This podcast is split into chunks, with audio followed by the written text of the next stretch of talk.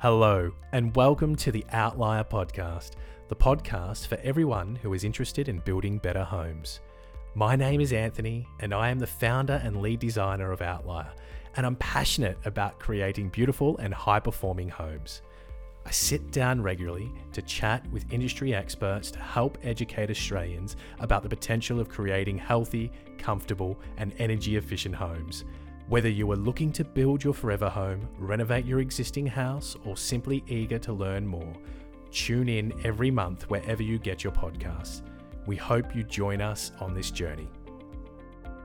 I have been very fortunate with the journey of this podcast to chat with many experts and knowledgeable people. As new people come to the podcast every week, we want to take all the highlights and helpful information from previous discussions to provide them to you to assist you with your own high performance home journey. Um, but if I'm interested in a blower door test, um, are there any resources that you can recommend? Um, where can homeowners find further assistance with with that topic? We can put homeowners onto uh, businesses that have the appropriate equipment and certifications to be able to perform a blower door test with with with, with a level of uh, competency. Uh, there is also the Air Infiltration and Ventilation Association of Australia, uh, which, which we are a member of. That is an industry group that we developed many years ago in order to provide a single point of um, a single point of contact for the industry uh, to engage with other government or to engage with customers. Anthony J, can you maybe um, explain um, as uh, Outlier offers testing as well, what would be included in that service from your point of view? So there's probably two parts to that testing service. Um, the first one is if you have an existing home. So yeah, we'll, we'll depressurize the home first. We'll, walk around. We'll identify these um, these leakage points, and we'll use a thermal camera to then snap a picture of that and identify that um, defect. Um, whilst we've got the thermal camera out, we also check for any thermal bridging or any obvious thermal bridging, um, and also defective or um, insulation if there's any there at all. It's pretty pretty evident as soon as you have the thermal camera on what's going on there with insulation. Um, and then from that, we basically prepare a report and issue that to just identifying what the um, air permeability or leakage was, and um, you you know provide those thermal camera images as part of that of that report as well, identifying all the defects and offer some recommendation on how you can rectify that and improve um, the efficiency or energy efficiency of the home overall. The second part is probably for new homes where we we do do that same testing, but we take it a, a, bit further and we use the energy rating or thermal assessment as a, as a guide to basically, and we validate that that's what is exactly being constructed and installed on site is, is in accordance with that energy rating. So we, we basically just have a few inspections throughout the build and we ensure that all of that is being done accordingly. Windows are what they say they are in the report, installation's installed and is the appropriate installation that says it is in the report. We'll test the uh, test the air tightness of the home as well, and also yeah, thermal camera image at the end because no fault of anyone's, but sometimes if a contractor's in after plaster's installed, installations in there, they've just moved a bit of insulation out of the way to get into what they're doing, just forgotten to put it back. Thermal camera will pick that up, and we can just reinstate that. So they're the two parts of the services that we're sort of offering at the moment, and of course just pure air testing as well for for passive house.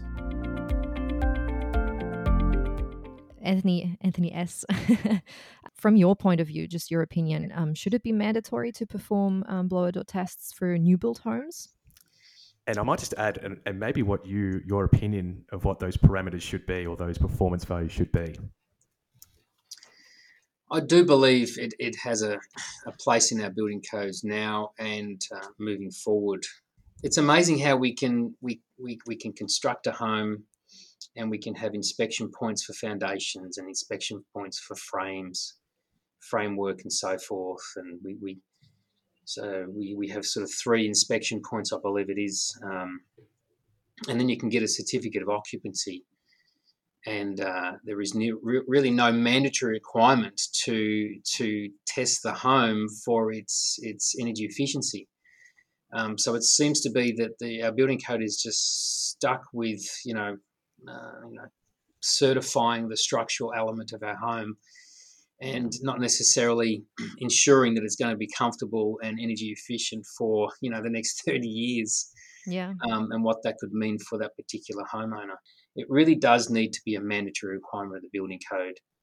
Um, you know, for those for those positive reasons. Um, at the moment, we, you know, our star rating system is a desktop audit. It really is. It's a desktop yeah. audit, and um, we look at the plans and the energy reports and so forth, and we stamp them and say, yeah, this is a six star home. In that assessment, and the uh, the software that we use for for assessment of energy efficiency has assumptions for for air infiltration but they're assumptions. You can't make those assumptions. I don't believe. You know, every house is different, and we need to be able to measure the impact.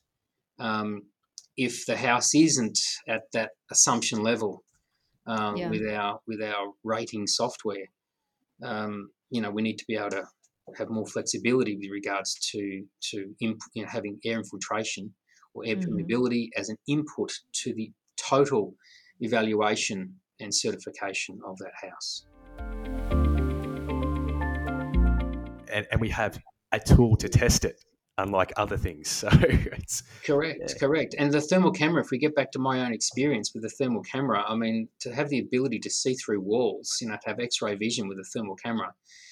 When I went through my house years ago, um, I found um, I found leakage through a window, so I had water. I found water behind. I could see water damage behind the plaster. Mm-hmm. Uh, I found pockets of walls that didn't have insulation, and I had the the insulation in the roof that was the loose wool. Let's just say not the blankets, um, because the roof junction was just so leaky that uh, when I we would normally have a certain wind direction from uh, mostly coming from sort of the, I guess the west sometimes.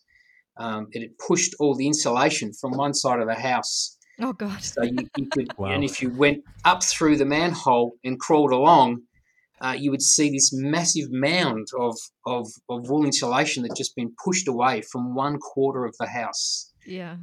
One corner of that house, and in fact, I think it was above the um above our master bedroom, yeah. where it, it pretty much had no insulation in the ceiling space at all because of wind coming into that uh, into that ceiling wow. space.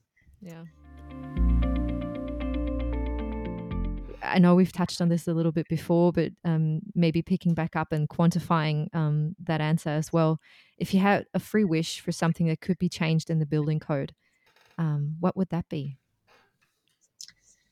Well, I think it's uh, it's probably um, I would touch on probably what Anthony J said with regards to you know having that having that compliance, it's just another another box to tick to make sure that your energy report, you're validating your energy report basically. That um, you know, and even if we at the moment we've we've got you know roughly about you know ten air changes per hour that's um, that's going to be implemented into the building code um, as a as a point in the sand for, for air infiltration or air leakage, whatever you want to call it.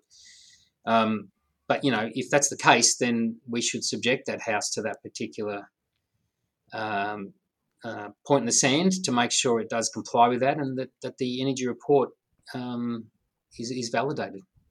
Yep. With regards to air infiltration, with regards to ins- uh, insulation, um, to make sure it's it's it's done appropriately. Yeah, fantastic. Yeah, I, I, it's not again even the the current default of ten air changes. It's not difficult to achieve. Um, it's not. Yeah, it's not. I am a bit nervous about my own home. I'm hoping I've I've reduced it dramatically down from uh, from 30 air changes. I'm hoping to to get down to at least that particular point. Thank you for listening to the Outlier podcast. You can find helpful links and contact information regarding this episode in our show notes and on our website, outlierstudio.com.au forward slash podcast.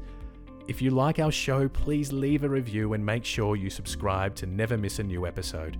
If you have further questions for us or would want to share some additional feedback, please feel free to DM us on Instagram or Facebook. Until next time on the Outlier Podcast.